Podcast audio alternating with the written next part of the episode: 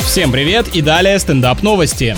В Германии создали вентилятор для задувания свеч на торте. Если вы думали, что тостер или домашний гриль это бесполезная покупка, не переживайте, в данной категории появился новый лидер. Гаджет стоит 10 долларов, работает на батарейках и позволяет имениннику загадать желание, при этом не дыша и не брызгая слюной на праздничный десерт. На человеческом страхе и паранойи тоже, оказывается, можно зарабатывать.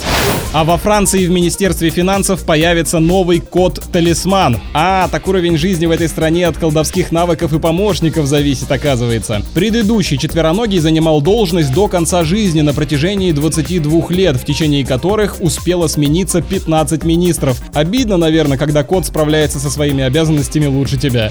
На этом пока все. С вами был Андрей Фролов. Еще больше новостей на нашем официальном сайте energyfm.ru.